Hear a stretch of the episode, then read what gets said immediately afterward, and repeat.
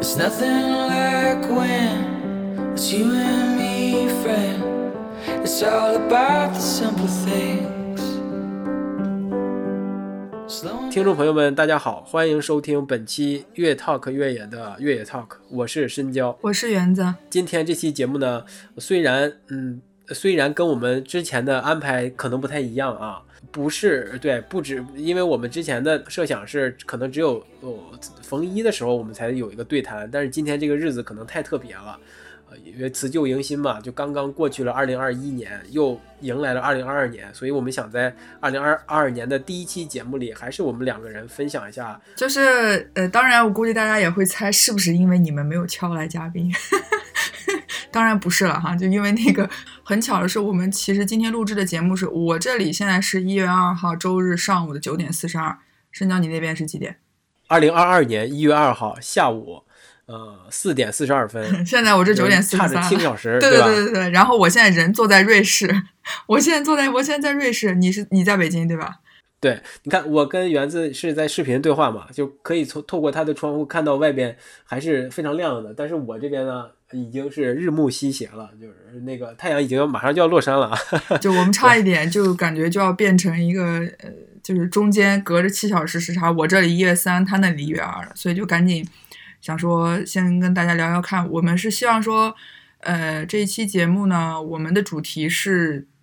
用一个比较通俗的话叫辞旧迎新，对吧？那来呗，那我们呃先这样啊，我们先往前倒倒一年，说二零二一年的开头，或者是二零二零年的结束的那个时候啊，那个那那个跨年的时候，我们有没有立下一些什么年度目标，或者是 flag 之类的？以及在过去的二零二一年，我们在在实现目标的路上有没有一些收获，或者是一些挫折？我们可以先分享一下这个这个部分。那我先坦白的承认哈，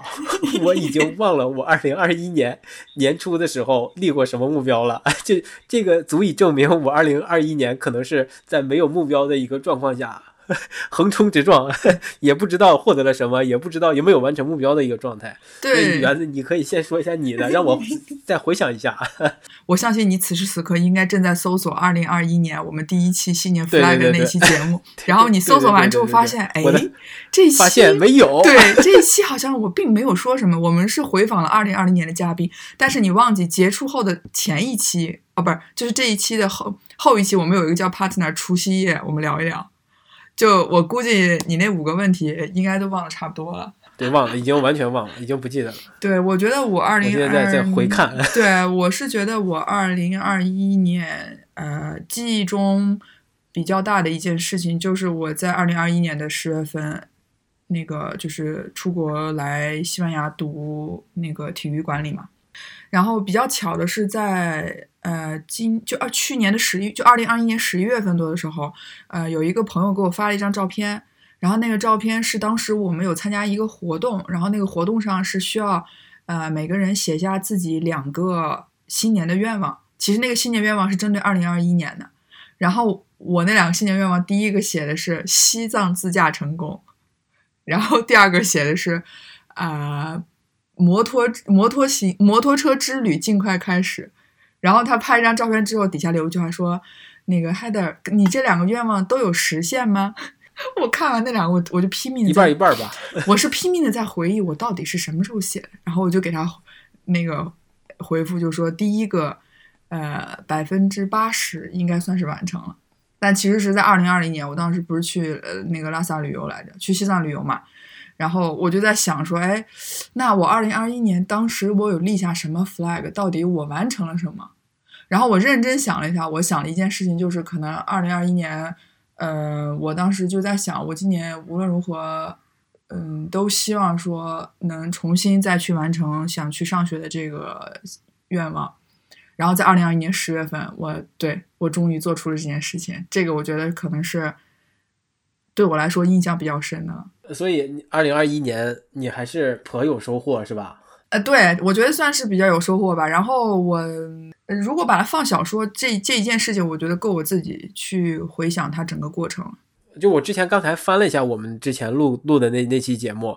呃，就是后一期嘛，就是我们说的什么新年 flag 那个后一期还是前一期来着？就是大年初七那天啊，放的节目，对吧？后一期，我我对我在我看我看到里面问了一些问题，就例如什么你你你明年的，我记我想起来了，什么你明年的什么二零二一年的运动计划呀，对，还有一些要不要在我们的播客里面加视搞一些视频，内容。呃，那那运动这方面呢，嗯、可能我在年末的时候就开始了吧，呃，大概在两周之前，就在在二零二一年快结束的时候，呃呃，暂时实现了我们那个二零二一年年初的时候立的立的愿望，我就开始了一个就算是有计划的有计划的那个训练训练计划吧，嗯，这个还要感谢我的好搭档啊，我的好 partner，他给了我一个可以跟呃一个专业教练呃进行训练和有他有专业教练指导训练的这么一个训练营，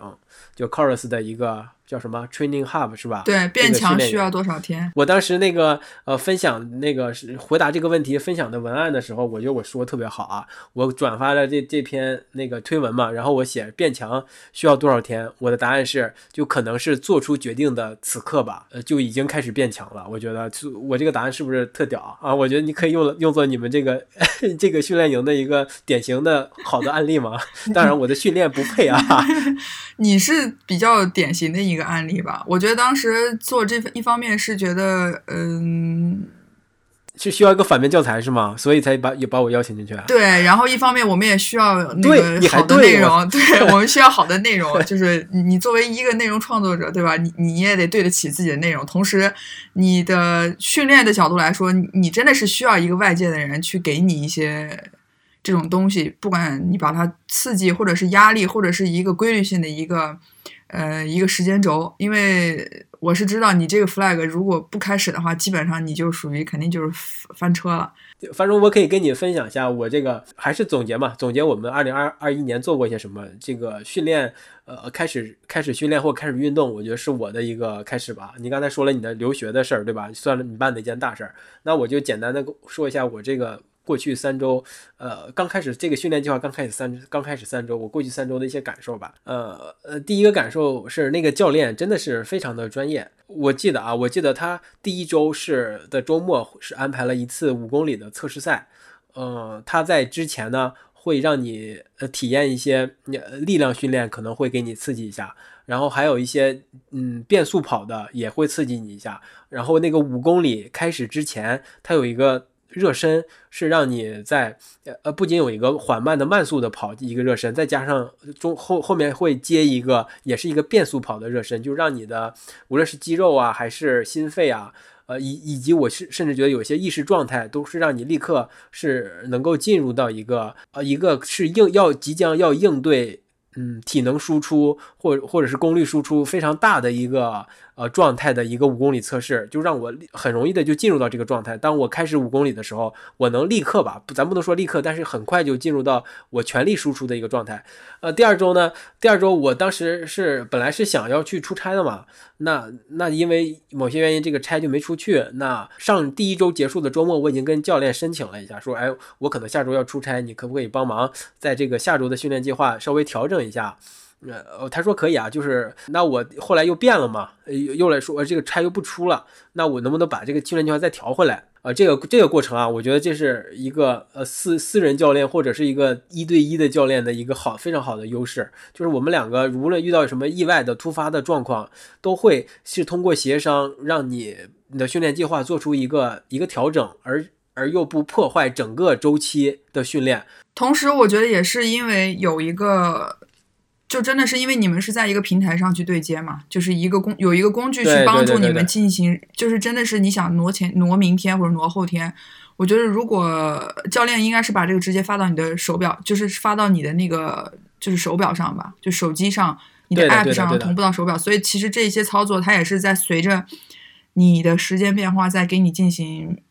就是 app 上的一些修改，对吧？第第三周呢，就是刚刚过去的第三周呢，我又遇到了一个突发情况。大概记得那天应该是一个六公里的放松跑，是周三啊还是周四的晚上？家从从公司回到家，大概已经十点多了，九点多十点多了。我换上衣服之后，呃，出门去跑步。呃，我好死不死，我还是呃用了我一个非常特别不好的习惯，在一个昏暗的路道路上踩着马路牙子往前跑。突然之间，可能是吧，我眼神一个没对准，呃，又踩到了一半脚，踩到了马路牙子的边沿，我又崴脚了。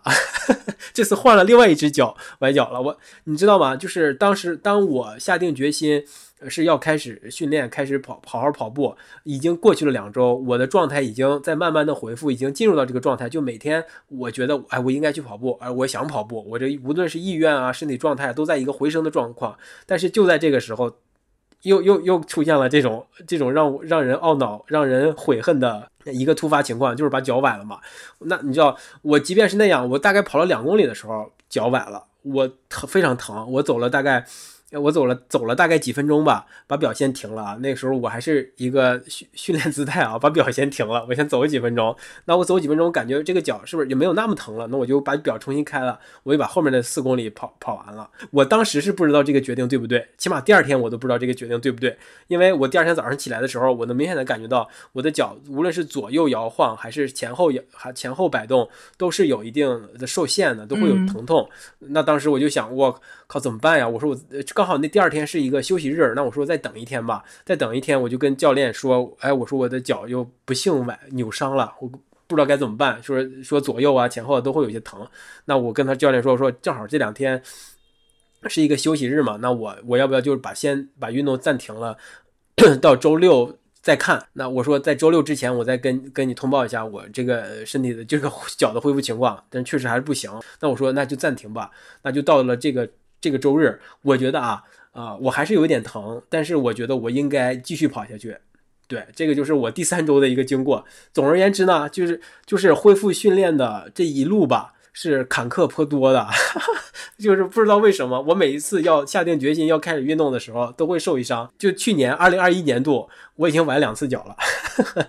而且还是两只不同的脚。这个我可能要反思一下我的呃眼神儿吧，或者是。运动路线的选择，呃，总而言之，但是是是一个在一个好的方向上吧。那我我我受伤了，我也当时很懊悔。那我觉得也不是什么严重的事儿，那我接受。我我要伴随着这个伤，能不能继续坚持训练？虽然不是一个，嗯，我想说就是虽然不是一个特别呃特别严肃的事儿啊，但是我还是想。呃，严肃对待，因为我跑得不快嘛。如果你说我这个是破二三零或者破三零零的这么一个训练计划，是在外人看来可能是一个很严肃的训练计划。但是我想呢，就是一个重新建立运动习惯的这么一个计划。呃，那别人会不会觉得，哎，你这个计划还是呃，只不过是重新建立一个运动运动习惯，或者是你想马拉松破个四零零，或者重新能跑跑下来全程马拉松，呃，是一个哎，就是无所谓，你跑一跑就好了。但是可能在我看来，我还是。想把它看成一个严肃的事儿，想要呃严肃的对待它，就是想严肃的对待伤病，严肃的对待每一天的训练，严肃的对待呃每一次的训练数据的反馈，以以及多跟教练有一个沟通和交流。呃，我希望吧，我希望我能严肃的把这个事儿完全的嗯坚持下来。总而言之，我的二零二一年呃在年在结束快要结束的时候，把年初的 flag 呃感谢我的。搭档帮我把它重新的，没有让它倒的那么彻底。我是觉得哈，就是每一次就是在说到这这种话题的时候，总感觉你的你的那个方向跟方式特别像在忏悔。就 对啊，对啊，就是这样啊。对，这这个希望你能继续坚持下去，就是不要嗯有，我觉得要积极去跟教练沟通吧，你的这些实时的状况，也要听一听一些，比如说从教练的角度给你一些专业的建议。如果他真的建议你要停。那就像你说，恢复训练它本身就是一个比较漫长的过程。如果教练觉得你是可以做一些低强、低强度的一些轻松慢跑或者一些力量训练，那我觉得你当然就是遵从遵遵遵从教练给你的建议。我觉得一点点开始就好了。那其实我们年初的我们年初的呃年初的那个 flag 里面还包含一部分是在我们的节目里面加一些什么嘛，对吧？加一些视频。其实我我们是不是跟跟户外探险跟金犀牛合作的那个，就是做了几期就类似于对谈或者是访谈的呃那个那个什么吧节目吧一一个一个短视频大概几分钟，就是跟我们的嘉宾有一个现场的聊天，以草原为背景的那个那种聊天，你你觉得呢？你觉得那个呃那个算是对？跟你想象的感觉，或者是跟你预期的感觉，有没有什么特别大的偏差，或者是不一样？其实我记忆中视频我们应该有做了，除了这一期之外，还有一期是当时去就是阿迪达斯那个 Terrex 邀请我们，不是去参加一个录影的那个节目？对对对，嗯。其实这两种是有点不太一样的一个事情，就是是完全不一样嗯对阿迪的那一次，我觉得可能还是以声音为最主要的核心，所以其实我们最终呃对于视频的呈现，可能会让你觉得有点像一个就是 vlog 的一个形式。然后音频可能是最主要的，对，因为我们会抓取现场的声音。但是，呃，其实其实当时那一那一个做完之后，我是觉得还挺有意思的。但是，嗯，因为是这个对于你用的设备其实要求会会比较高，呃所以其实我我们在录制的过程当中会有一些声音，比如说没有抓取上，或者是现场杂音比较大。嗯，就最终出来的结果可能跟我们想象出来的还是会差一些。但是户外探险这一次，因为它有也还是一个访谈吧，所以其实我觉得视频可能它呈现出来的效果会比音频更好一点，因为你能看见，呃，比如说嘉宾脸上的一些比较微的表情，或者我们之间的一些互动啊，然后甚至于就是现场那个施乐川，就是到底大草原对吧？就坐在这个下面，被雨被雨淋着是一个什么样的一个状态，天气到底怎么样等等，所以可能那一期的节目，呃，可能视频想要表达的感情会比音频更更充分。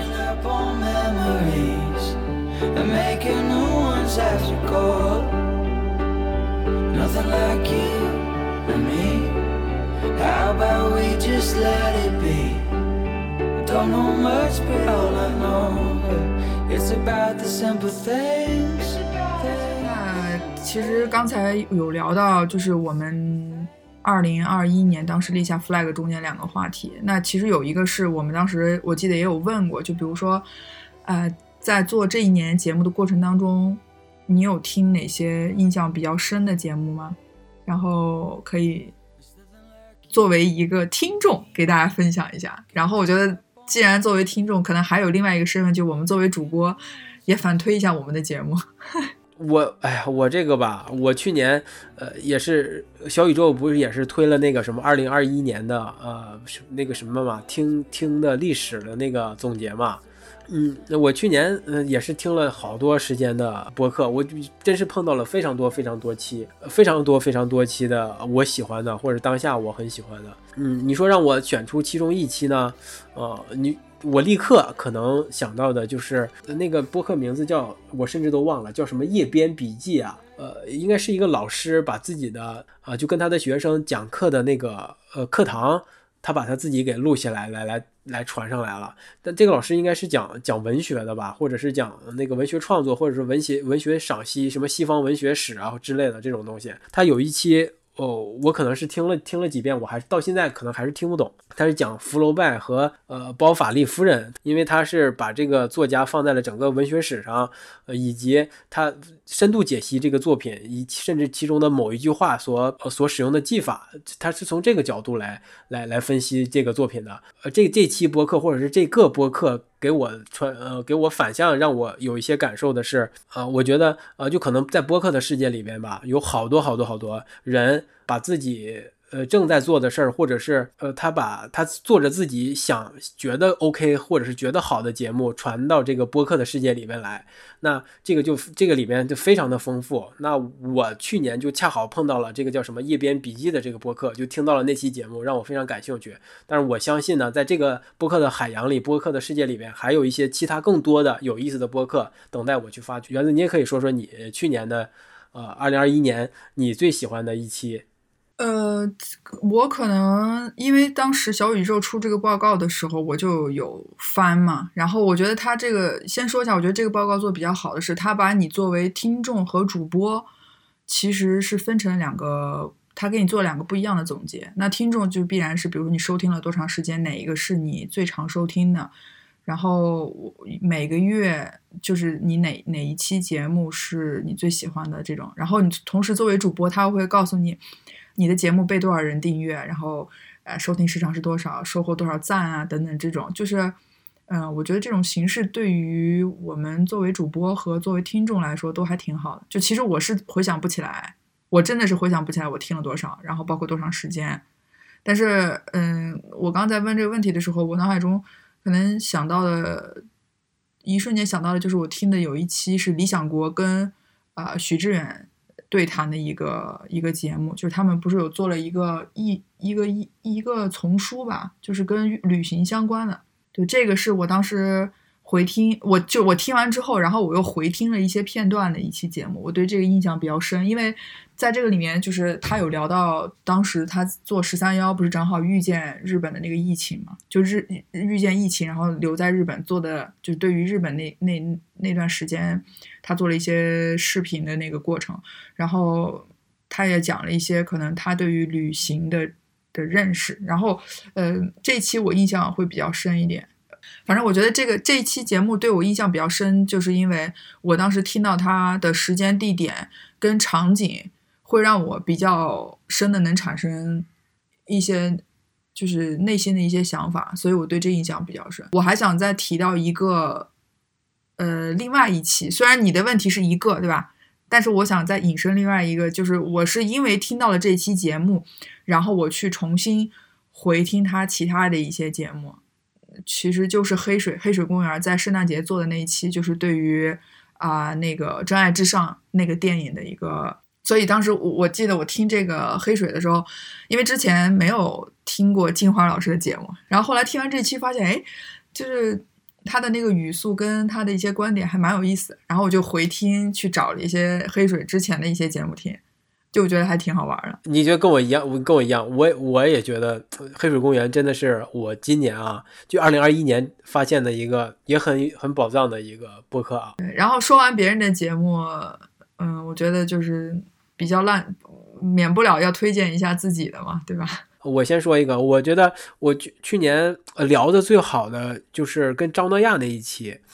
是这样的啊，因为对我我是在那一期。呃，有强，咱我内具体内容或者是想要表述的观点，我可能我这个人就是记性不好，也也随聊随忘了。到现在还记得当时的那个状态，就是我们两个人，无论是我们两个人的配合以及问题，再加上前期的准备。呃，然后在过程中的话题的转换、控场以及最后的时间节点都非常的恰到好处，而且张诺亚我觉得他表达的也很充分，我们问题也问的呃呃也有追问，也问的比较尽兴，也聊的是挺足够深啊，足够深度。你可你也可以说说具体哪一期？对我来说，可能印象比较深的是跟小明聊的那一期，就是我们其实做的是算是一期特别节目吧，当时就是。就叫就是悲伤过后，我们依然热爱越野跑。因为呃，这个节目其实对我印象比较深，它主要是两个原因。第一个是在决定做之前，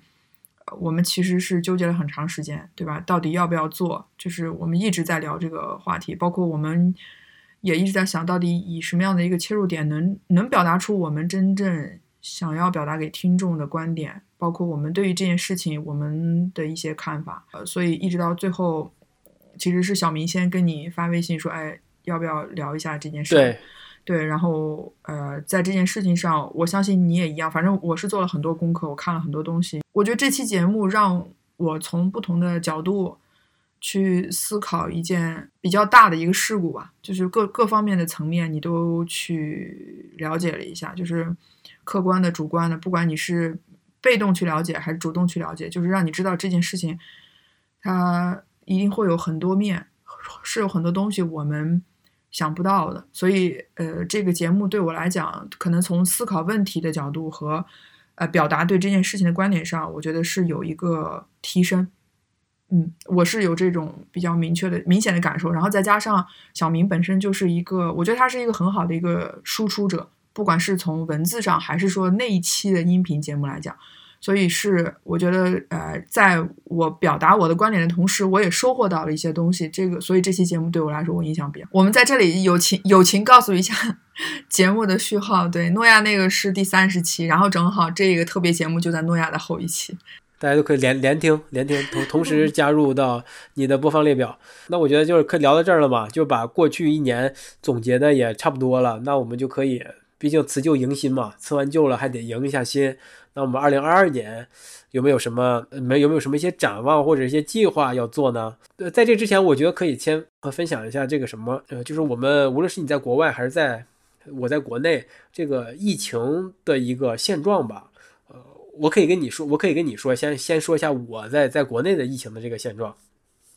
我觉得啊，就相相较于二零二零年疫情的第一年，二零二一年疫情已经进入到了第二年，另外一个阶段了。我觉得，在国内啊，起码是在国内，无论是管理啊，还是呃控制上，肯定是一个非常好的一个。状态，呃，但是我能够做到这样的一个状况，它同时带来的就是，呃，对我们的限制，或者是对大家流动的限制，可能变得真的是更加多了。呃，上周吧，进山不要去弄一个东西嘛，肯定要提前去踩个点儿。第第一个位置在灵山，灵山又在河北，在张家口，呃，不属于北京，那就需要出京。那个时候我才刚刚知道，那个北京才出了新规定，是你需要进京必须需要四十八小时之内的核酸证明。但是，但是我临到出发前。我还没做，所以我在想，我要不要做了之后再去，呃，或者是我就直接过去，到时候肯定能混一混、蹭一蹭就进来了。幸好我是想，哎，算了吧，我还是做了吧，就别别跟硬扛了。他告诉我是二十四小时出结果，但是我知道嘛，我之前在这儿。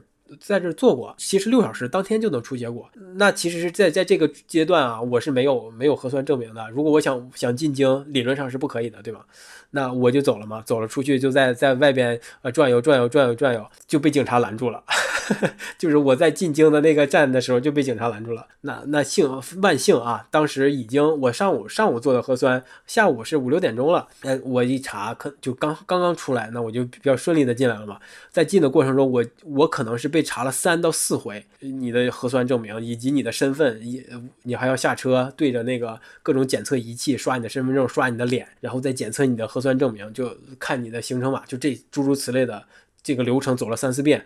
啊，我跟你说这些，就是想跟你说，我们这个国内的呃疫情的状况是大概是这个样子，管控的手段大概是这个样子，这些东西肯定是能是可能会影响我们明年一整年的安排的。那园子，你可以分享一下你的。我们是从十二月二十三号那天放假的，因为呃，这对于欧洲国家来说，可能圣诞节是他们比较大的一个假期，就有点像我们过农历的新年一样，所以其实。又又正好赶上西班牙，它一月初有一个 Three King 的一个一个节日，所以其实我们是在原有的两周基础上又多了一周。所以一开始的时候，我其实有计划说，哎，嗯，这个期间去做一些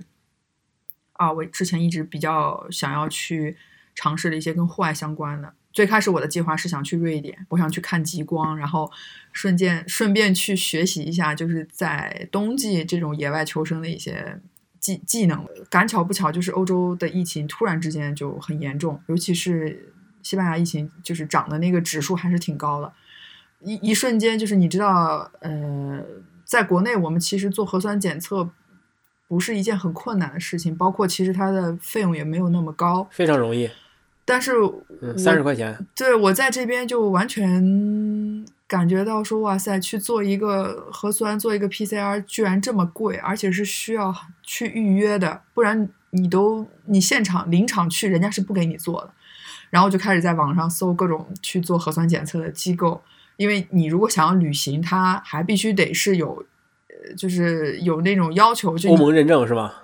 对，就是你一般的那种，比如说你去药店，因为欧洲它是有那种药店买自测核酸的，它其实做的不是核酸，它做的是抗原。就很便宜嘛，就你自己自测完，比如你是 negative，你阴性就可以去上上飞机。但是这种东西在机场它是不被认可的，所以你还要是去，你一定还要去正规的医院至少。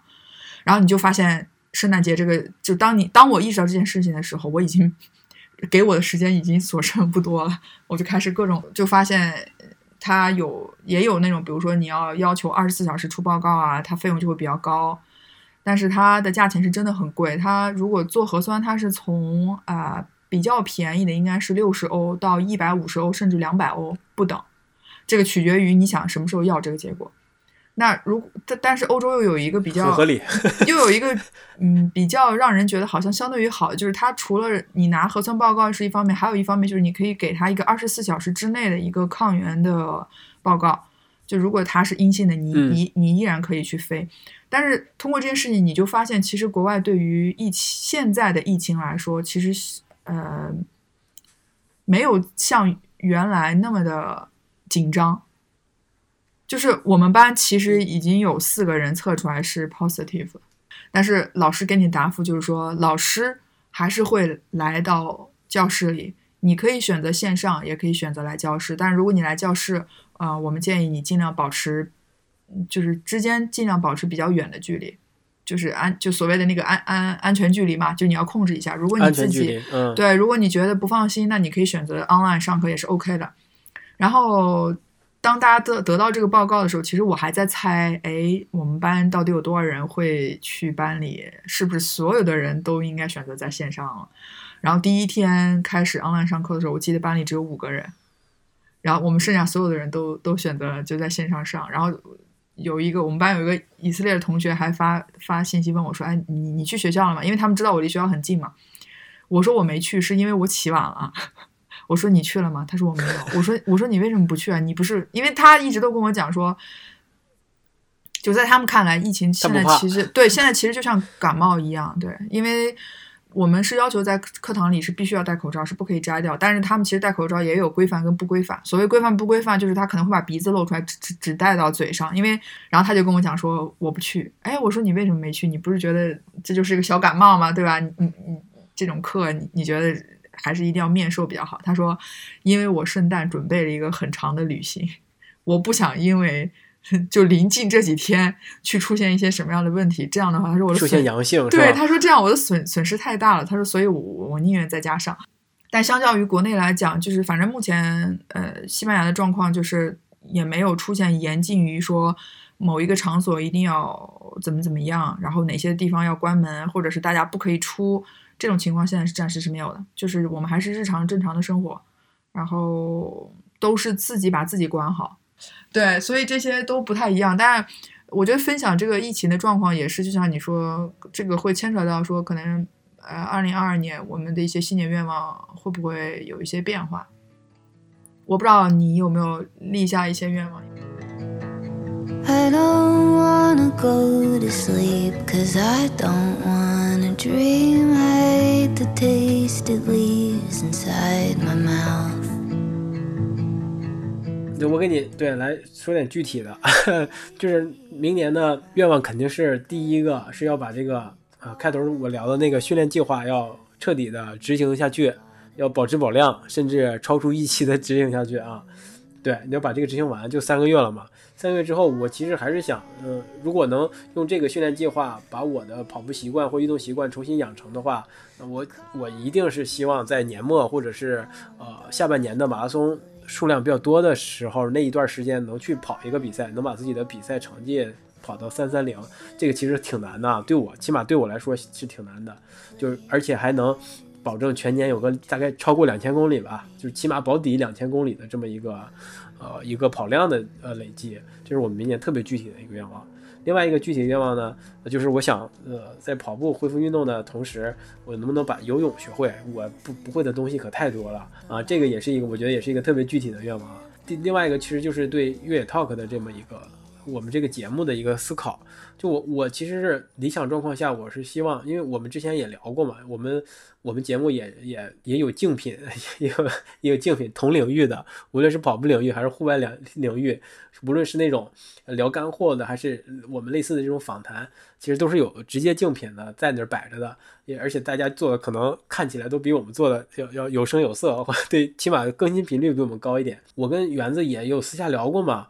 就是到底是一个产品的思维在做这个东西，还是以一个品牌的思维在这做这个东西？我们更希望的，呃，虽然我们也是在不懂和探索中在进行，我们还是以希望它能是一个一个品牌吧，就是它上面有有它的价值体现，还有呃还有一些它的倡导的理念，就是在这个越野 talk 这四个这几个字上面有一些附属的价值、精神价值的东西。那我可能明年觉得，我希望啊，我真的是希望我们的公众号、我们的节目啊，我们的节目起码还是保证每周呃每两周一期的更新频率，这个我们我不想变啊，我也也也不会变。但是我们的公众号，公众号我是希望能够一周一更新，对我这个就可能是一个一个想法。另外一个视频是肯定要要要要的，这个就是我对越野 talk 的一个小的简单的思考。那我希望我明年能够逐步的把这个事儿，起码到年末能让这个事儿得得以实现，用一年的时间。啊，对，还有还有我之之前在四十一期聊过的，我的驾照不挂了吗？第科目三不挂了吗？那我希望明年能够把这个科目三给给考过，然后顺利拿到驾照。我特别想说，你这科目三不可能挪到二零二三年了，原来你可以聊一聊你的，呃，可以聊聊你的新年新愿望，辞辞嗯个辞完我的时候也迎一下新。对，其实因为我们俩在视频，所以我可以给你看一下。我其实是把我的那个新年愿望是写在写在 iPad 上的，而且我是用手写，不是用打字的形式。然后我写这个新年愿望的时候的场景又是在火车上，所以我其实是写了五个新年愿望，就是呃，我也不知道我这五个新年愿望是能在半年之内完成，还是说真的是要拉长一年的时间。呃，我其实是分了三个不同的方向，第一个可能就是跟呃运动相关的，然后我写的第一个就是我希望能在明年在欧洲能跑一场越野赛，然后同时我也希望是说能为一场越野赛去做一次志愿者，啊，这个是我对于可能呃在运动这方面的一个一个愿望。然后第二个就是呃从呃内心的角度来讲，我比较想要说在明年有机会的话啊、可以看啊、三部左右的电影或者纪录片，然后呃不单单只是看，然后希望是说在看完之后能有一些我的呃对于这个片子的一些想法跟所得，就是写给自己也好，或者发出来发放在哪里给能能有人看见也好，就是希望说不是单单看完片子能有一个呃真正的收获的总结吧。然后呃，同时是希望说能看完三部三本书，这三本书是什么类型，我现在还不知道。呃，第三个愿望我写的是，我想要呃在工作上能够完成一个很成功的一个 campaign，就是呃这个是之前可能咱俩私下有时候我会跟你聊，就我很还挺喜欢想要去尝试做跟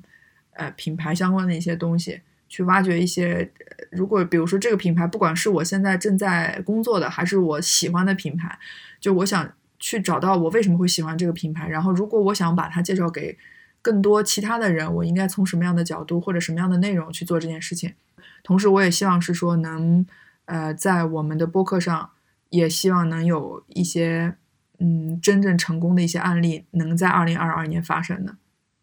啊、第四个是可能拓展一些新的一些方向，就像你说的，就是你有很多东西要学，其实我也有很多东西想要去学，但是我感觉我要想要学的这个东西，其实每一年都会写在我的 to do list 上。就发现其实它并没有新增的一些东西，是因为之前没有完成，所以它一直还存在那里。就是我想去学一个，就是跟户外野外求生相关的这样的一个呃一个课程吧，我觉得都很切实可行，跟我的一样，我的也很切实可行。就是 就是比较能落落到落到地的，就不整这些虚的东西。对，对就比如说，比如说我我们节目里咱也不整，咱也不虚头巴脑。对啊，就我们节目里经常，我估计大家现在熟悉我们听众都知道，园子肯定又要说一句：“哎呀，那个什么认识什么开启一段新的恋情什么这种。”我觉得这种话我是不想再说了，我觉得太太无意义，太浪费大家的时间，也浪费 也浪费我们的这几分钟。对，这话就不用再提了。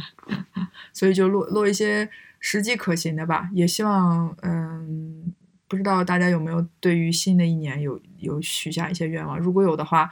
呃，就一步一步按照自己列的愿望去实现它。我觉得这个呃这个过程还是挺好的。我们的我们今天的分享和总结可能就要告一段落了，对吧？就是大家也都呃，我觉得大我们俩都成熟了，就 就相较于去年成熟了很多，就不给自己加一些呃呃特别有的没的 挺厉害的，但是对，但是其实是没有任何可实施空间的一些新新年愿望，现在都是非常切实可行的啊，我觉得挺好，挺好。那我其实希望我们明明年啊，明年再到这个时候。再到辞旧迎新的时候，再回顾我们最初立下的 flag 的时候，能够问心无愧吧？别别又别又说我已经忘了我，起码对我个人要求，不要我说我忘了我新年的时候立下什么目标。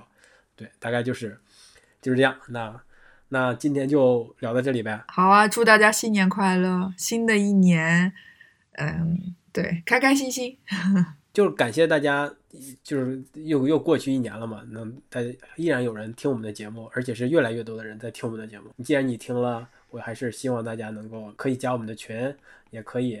啊、也可以把这我们的节目介绍给你的朋友，喜欢听播客的朋友们继续听这个节目吧。嗯啊，我们我们也期待我们自己能够做出一些更好的节目，也希望大家能够去去在听的同时能够关注一下。我我下一句其实就想说，之前也是是老袁，其实无数次在节目里其实有给听众讲，就是你们在收听的同时，小小的订阅一下，其实是对于主播和这个节目最大的一个支持，因为我们就可以知道有多少人真正的可能会跟着我们节目的更新会一起走。我们也非常希望能听到大家对我们的批评啊，我觉得这个是对于我们当局者旁观者清嘛，对吧？就是也希望是能听到一些不不一样的声音，能呃让我们这个节目呢继续的给陪伴着大家一年又一年。那我们就下期再见吧，好吧，明年再见。明年再见，下一期再见，拜拜。